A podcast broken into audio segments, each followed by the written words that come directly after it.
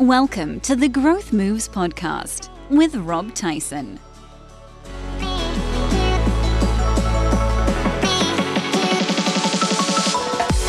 Welcome back, listener. I am here today with Dave Plunkett. Dave is a partnership expert with 20 years experience working in the membership space, and he's a partnership director at Lumenoma.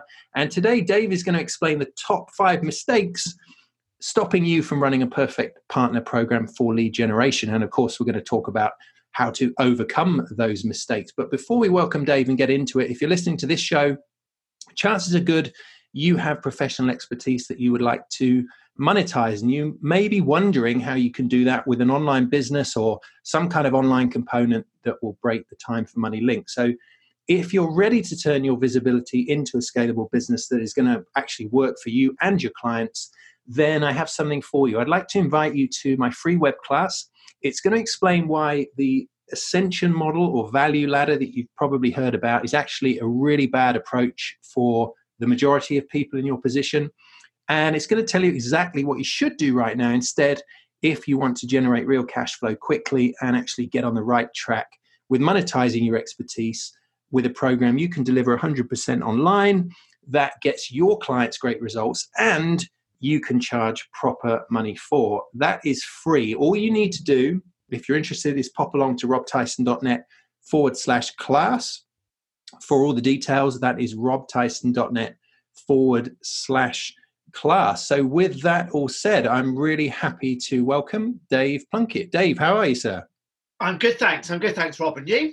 I'm pretty good. Yeah, we finally got some sun here in the UK. So we get about 2 months a year of that. So we're a week into that. But let's talk about lead generation, Dave, and partnering with others. What are some of the ways we can do that? So I think specifically on the lead gen space, because obviously partnerships mean many different things to many different people, but it's really about looking at who else is speaking to your audience, who else is already mixing in the right place for you to be mixing, and finding out ways where there can be a mutually beneficial arrangement that adds value for all parties concerned. And I think that's the key. That's the key part. Is first of all is who's speaking to your audience. They don't have to be aligned in terms of what the business does, but if they're offering value to the same audience that you are, then often there's often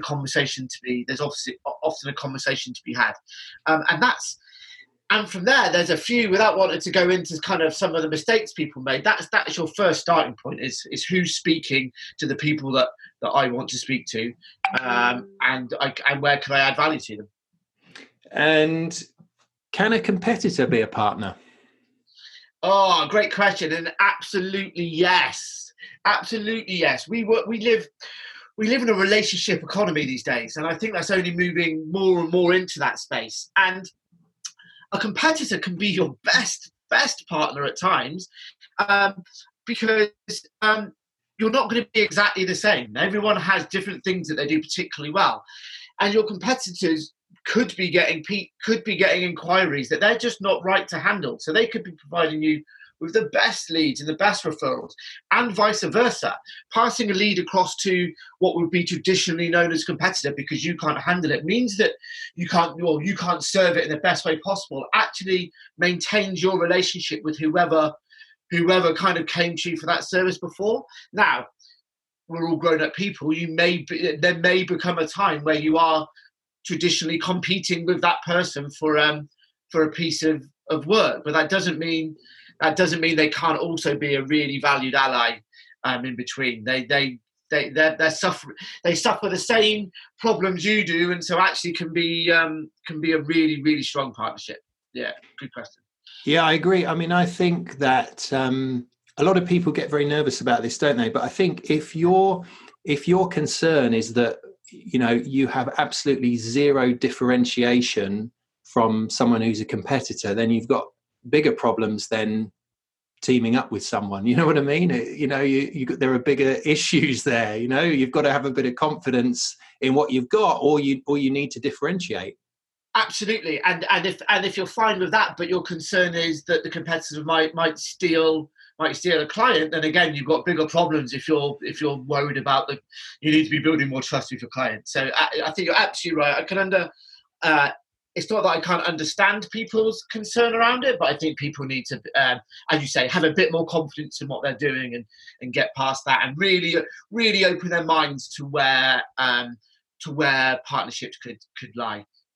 Yeah, it's interesting, isn't it? I always remember a colleague, a guy called Tom Poland, explaining to me that say you and me had an audience, Dave, and we were kind of in the same line of work. And the reality when you study it is that perhaps, maybe 5% of your audience is ever going to buy something from you. And that means that 95% of those people are never going to buy something from you. And for some of those people, that will just be a style thing. It's like they don't like Rob's style, but they would like Dave's style. And on the other side, you've got exactly the same problem, right? And so teaming up and working together can be a smart thing to do. Absolutely. People buy from people, and they always will do. And so if you're the figurehead of the business, you're exactly right. You've got an audience that's the absolute perfect audience for one of your partners. So if they're not going to buy from you, you may as well get them buying from someone. You're absolutely right. Absolutely. Mm-hmm. And how did you get into this area of partnerships in the first place, Dave? Well, so you mentioned in my in the intro about my experience in membership. So I kind of worked, I ran a chamber of commerce and then ran my own membership organisation. And then for the last almost 10 years have been, what we do now is we support other membership organisations in engaging with and adding value to their members. And those businesses, and even before that really, had been built on forming partnerships, and proper partnerships, not just the amount of organisations I've come across in my time, normally larger ones where they have a partnership department and it's just another word for their sales team, and there's no flexibility. But so I'm talking about proper partnerships here. We had a whole portfolio of benefits that made up our membership proposition, all working in partnership with various benefit providers. So I've been the one kind of generating the leads for other people, actually. And even the business now supporting membership organisations, we have a package of benefits that are all provided. We work in partnership with the membership organisations, and then we have a whole load of partners behind that to offer the support. So it's just been an absolutely fundamental part of every business I've been in for as long as I can remember. So yeah, and even back in the early days when I was just doing kind of sales and account management, I think I still always at that point looked at sales and, as a service really. And if you can always look at everything, every relationship you go into and every communication, if you can look at it with a kind of a partnership angle in mind, and so you're looking for wins for everyone all around, then that's a strong way to build a business that's going to last. Relationships will last, business will last. So it's just core. It's just absolutely core in everything I've done. Yeah. Yeah, absolutely. So talk to us about these mistakes then. So these 5 big mistakes that will get in our way. If we're trying to develop partners for lead generation purposes, what are the big pitfalls that people run into? Okay, so I've got 5, and I'm going to run through them loosely in a kind of a time order that they potentially could occur. So the first one is the values aren't aligned between the two. I'm going to talk about partnerships throughout as though it's 2 people, but obviously, or 2 organisations, but obviously it can be more into the mix as well. But the first one being the values aren't aligned. So let's kind of take for granted with these that the audience is right, the audience match up, and that the products are a good fit, and the commercials, you've done the commercial terms, or they will come on to that. But if the way it's the way that you converse with a customer. If your inherent values and what you and how you believe business should be done don't match up with the person you're partnering with, then it's doomed to failure. And that can take a number of forms that are on a varying scale of catastrophe. From finding out quite quickly that it doesn't match up because maybe the tone in communications isn't right, or once the partnership's off the ground, how much time or priority they give to it. Maybe it's much worse if you've actually kicked a partnership off and it's running, and you're providing leads to them, or they're servicing leads that you've generated, and it becomes clear that the way that they treat customers isn't aligned with your yourself, and they're actually damaging your brand and your reputation. So just it's kind of core to any business relationship, but particularly one where there's a potential sharing of customer base, is that the way your brand is going to be represented, either directly or indirectly, and your customers are going to be treated, you need to have absolute confidence that that it's going to match up with what you would want. Yeah, sure. And I suppose one of the answers to this is to do your due diligence, do your research, right? I mean, that's, I suppose it should go without saying, but it doesn't, I think, it's, we need to do our homework on people. Absolutely. Yeah. And I've been guilty of it. So all of these examples, I'm not saying I'm perfect. I've probably made some of them myself in the past. I've certainly been on the other end of them over the last 20 years or so. But yeah, so first of all, it's research, and sometimes an opportunity comes up that just sounds so good that you jump on it, and you kind of go, "Well, it seems legit." You do a very quick check, and then you just crack on. I'm sure we've all done it, particularly maybe when times are harder and an opportunity comes along to grow your business, then often you jump at it. But yeah, it's taking that time. It's ideally meeting someone. Face-to-face is always best, I think, because you can immediately tell much more about a human when you're physically sat opposite them, and body language comes out and everything's more relaxed. But at the very least, kind of jump on a video call with them.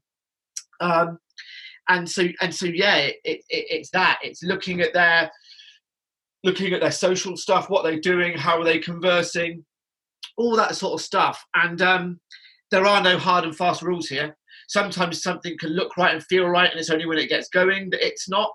It's a little bit of trial and error, and then as you develop this, you learn to go with your gut instinct. Your gut instinct is rarely wrong, and it's something I need to remind myself. I still remind myself of to this day.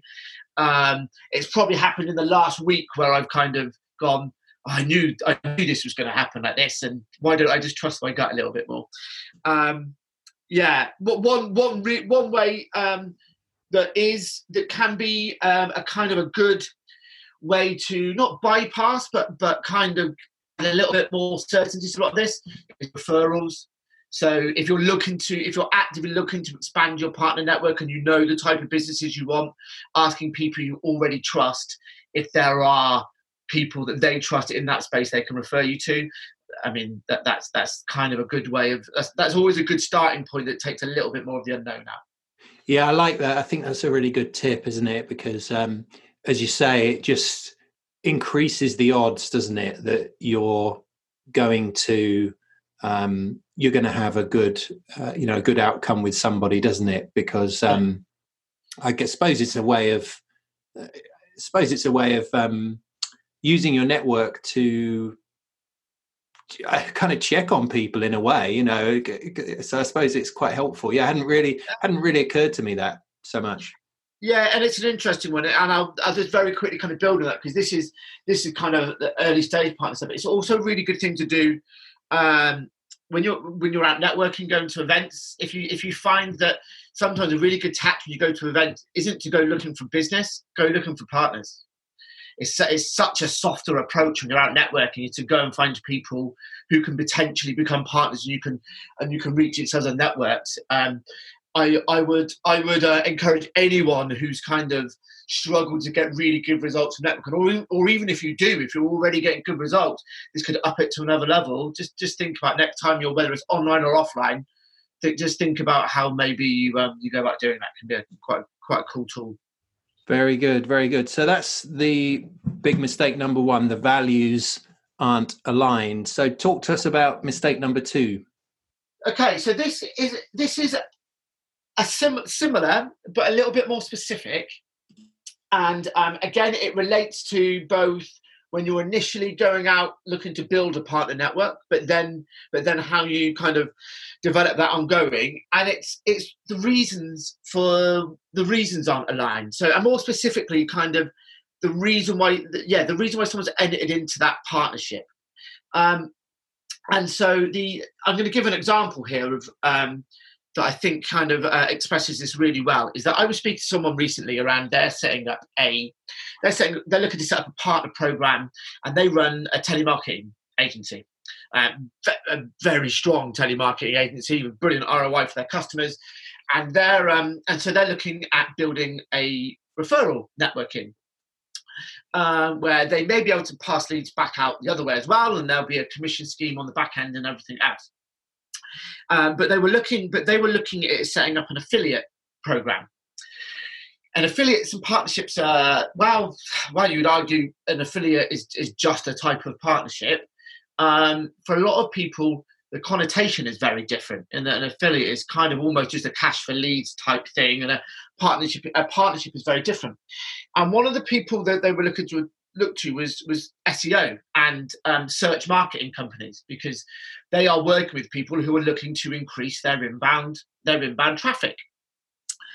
And this was in a group setting. This was being discussed, and so they thought that great, these people will want to do this because they'll be able to pass these across and they'll get the commission on the back end. And how do we structure this affiliate?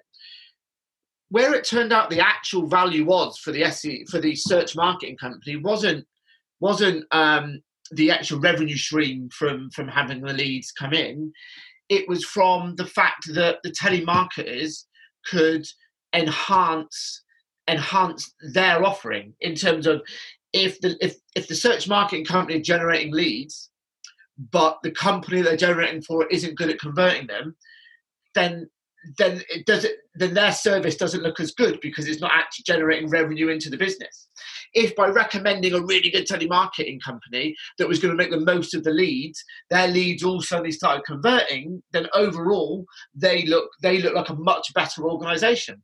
And so for them, the focus wasn't, yeah, I want paying for these leads. They would rather that chunk of money actually went towards a better offer for the end user, because they want more people using the telemarketing. And it was just a really weird dynamic that if you're out actively looking for people to provide you leads, just don't go looking for affiliates. Think about why someone might want to work with you, and even then, don't presume. It's in any walk, presuming is always dangerous, but it's just having that open-mindedness around, these are the types of business I want to work with, and then having a conversation about how you might work together. And I think it's a bit of a woolly one, that, but it's really around just not presuming that it's always a direct monetary thing, and just going in with a much more open mind. And would it be fair to say that the whole business of having affiliates market for you is perhaps something that you only develop when your model's quite mature? Because, you know, I don't know, I think I've had the experience of speaking to one or two people, and they've got this idea in their head that, oh, well, you know, the way I will get new clients is I will just get this army of affiliates, and it's going to be brilliant. I'm going to have hundreds of people just, you know, flooding me with new business all the time. And it's like, yeah, but, you know, I mean, I think, you know, I think that can be realistic when you've got a good model and you've developed it over time. But, you know, that kind of stuff, I don't know. What do you think? Yeah, I completely agree. When you've got a established brand and you've got case study and social proof and as you say, a known and proven conversion model, it's great. But yeah, I had the amount of times you spoke to me, it's like, oh, what's your route to market? And what's the sales kind of strategy? And it's like, oh right, yeah, we're just going to get loads of affiliates, and they're going to sell it, and the conversion is going to be this, and we're going to be turning over 1 million within a year, all based on people that they haven't met before, who and a product that's not been proven. I think you're completely right. It's it needs more than that. It needs more than that, particularly in the early days of a product or a service, because there's a lot of testing and measuring and honing the response, honing the offer, and you're not going to get that from an affiliate.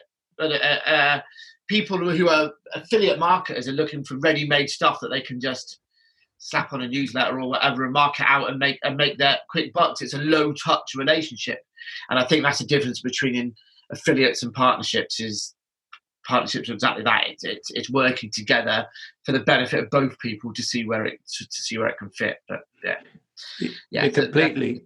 And I mean, I suppose the thing is, a worthwhile affiliate has more opportunities, you know, then they probably have ability to fulfill on them all. So the idea that they're going to accept your substandard sales process that's kind of unproven is naive, really.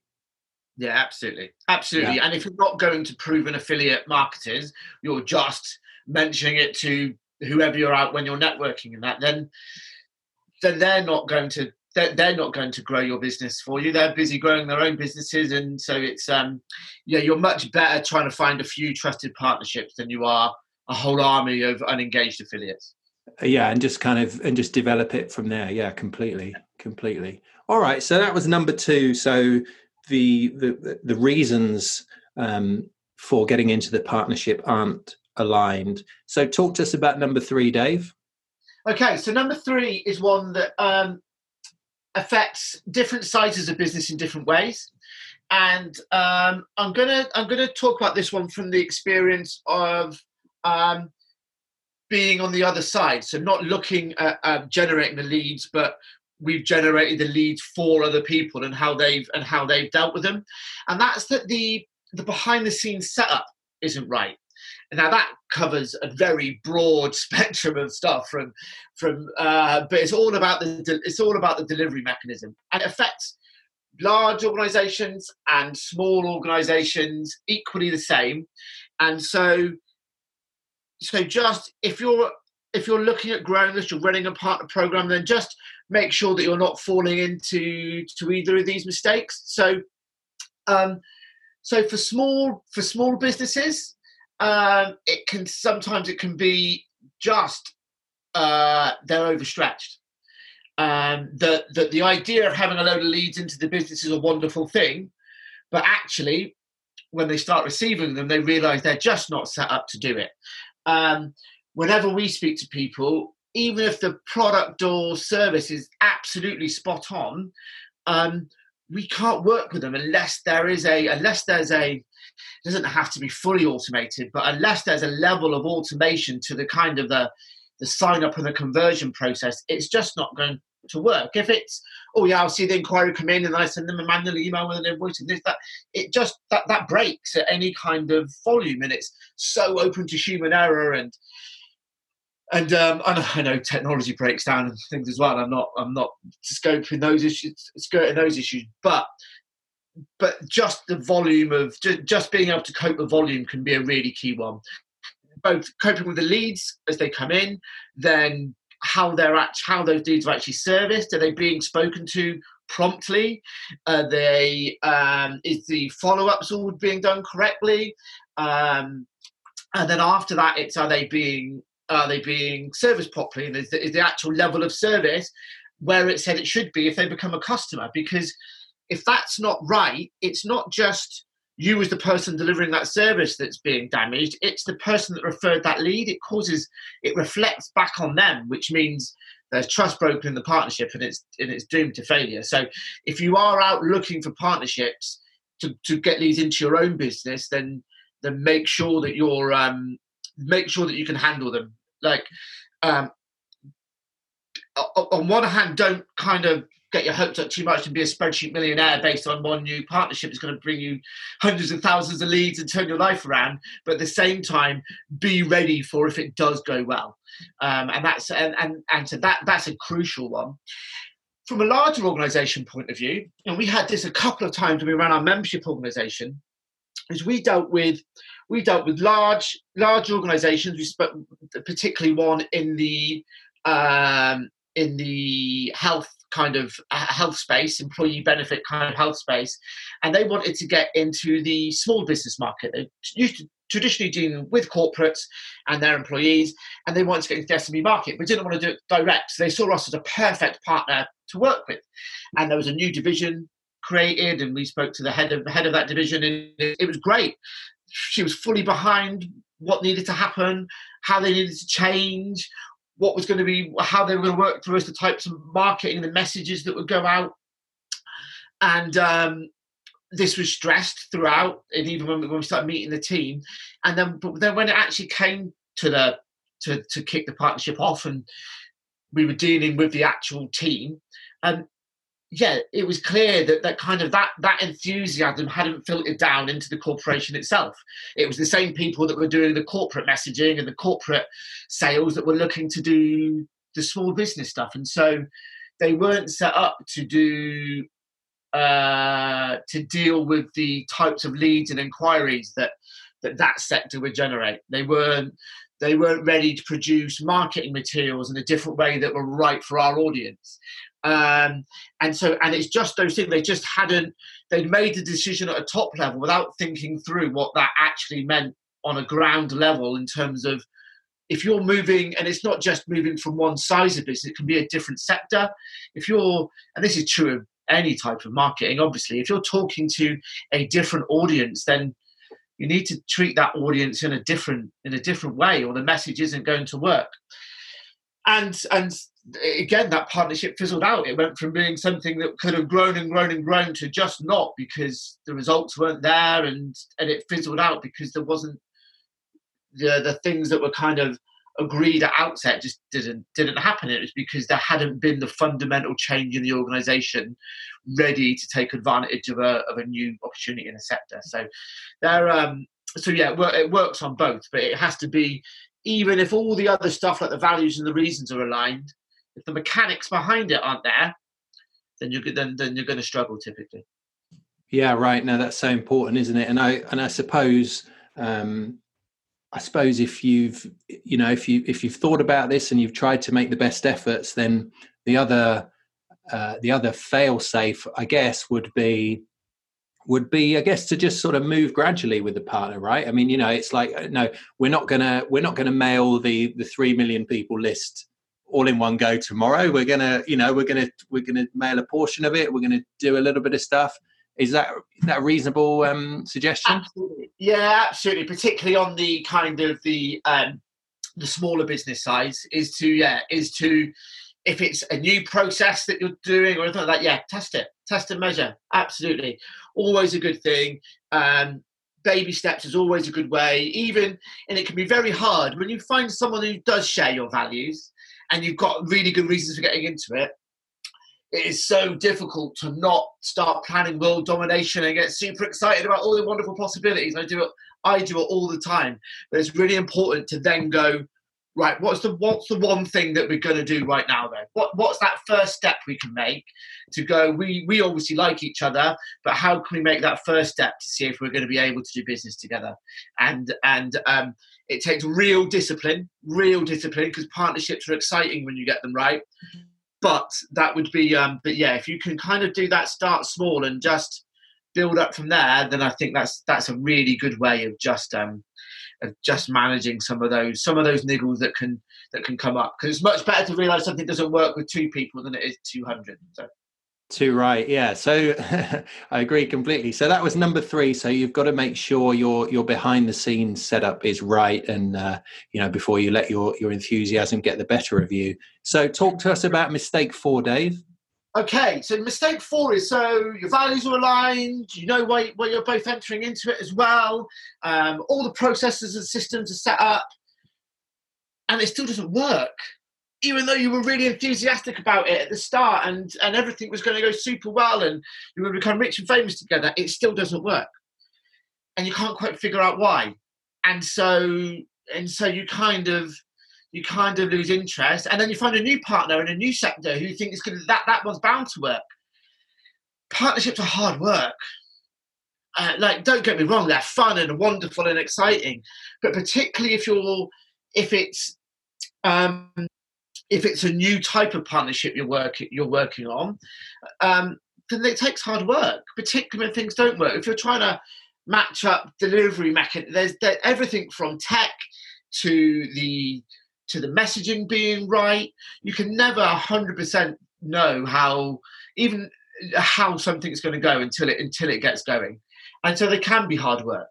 Often, if things don't go as well as they should, then the personalities involved can become harder work sometimes, and you never know the pressure that someone else is under, and they could have counted on something getting X result and it doesn't get it, and so they're now under a bit of stress. And so all sorts of things can happen in a partnership that make it harder work than you thought it was going to be, but that's true of most things in business and life, I suppose.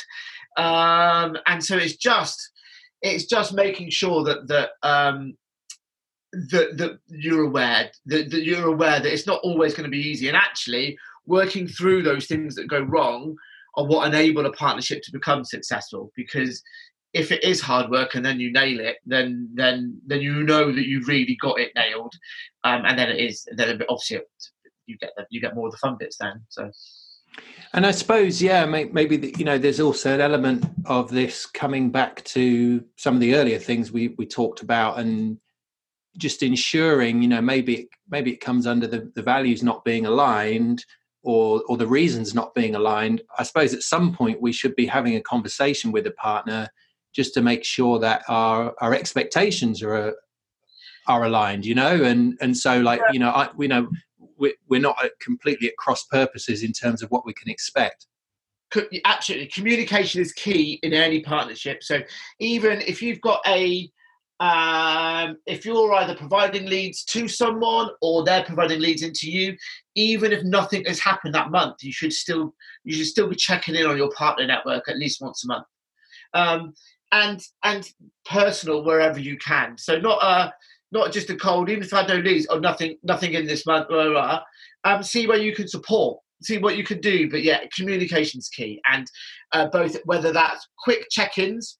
If it's a kind of a semi-dormant partner, and to try and reignite, through to formal reviews, and because while they are hard work, you want to make them fun, because partnerships are fun. So I've had days out with partners before and stuff like that, and afternoons on the beer. We've done go rape stuff. We've done all sorts of stuff with partners before, and at the end of the day, it's a business relationship and it's a relationship.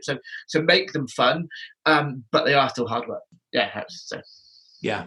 No, that's good. That's good. So that was mistake number 4, thinking partnerships are a magic ticket and not counting on there being hard work. So the 5th and final big mistake we're going to talk about, Dave, what is it? So it's not playing the long game. Now, this is around being a bit more specific. So I'm not talking about the long game in terms of a partner strategy as a whole, because although it potentially is, it's not going to solve your business any problem with your business or grow your business overnight. It could do. You could be lucky and stumble along the perfect one. I'm talking about if you do start dialogue with a dream partner, let's say.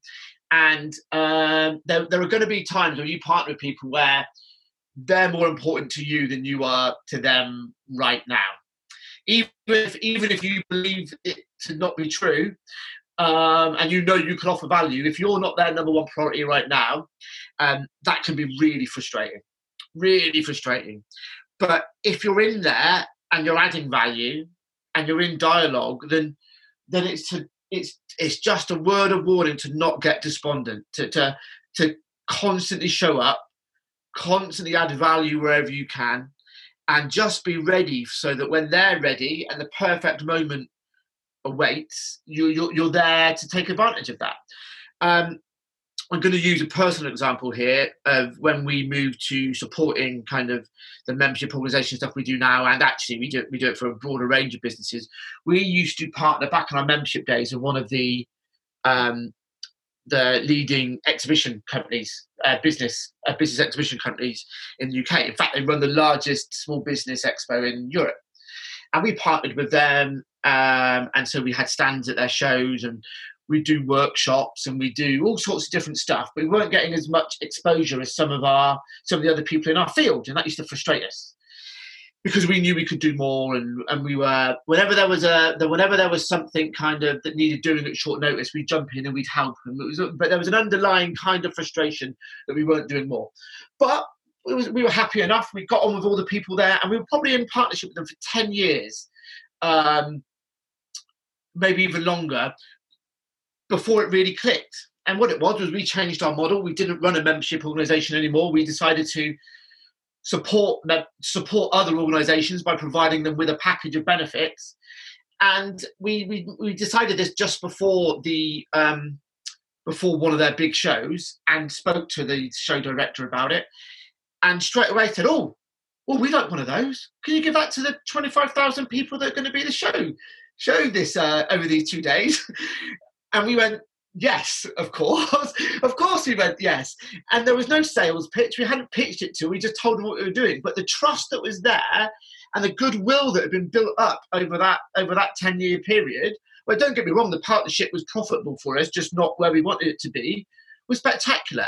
And then by the end of the 2 days, she'd come back and said, "You know what?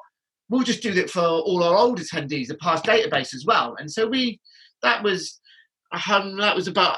just shy of 150,000 business owners that we then kind of had within one of these packages overnight at the start of a new business venture. And it just, and I mean, that's the most extreme example I've got. But I've got a number where if your values are aligned, and so you know the person is right to be speaking to, it's just the perfect thing to really capitalize. Hasn't come up yet. Don't lose faith.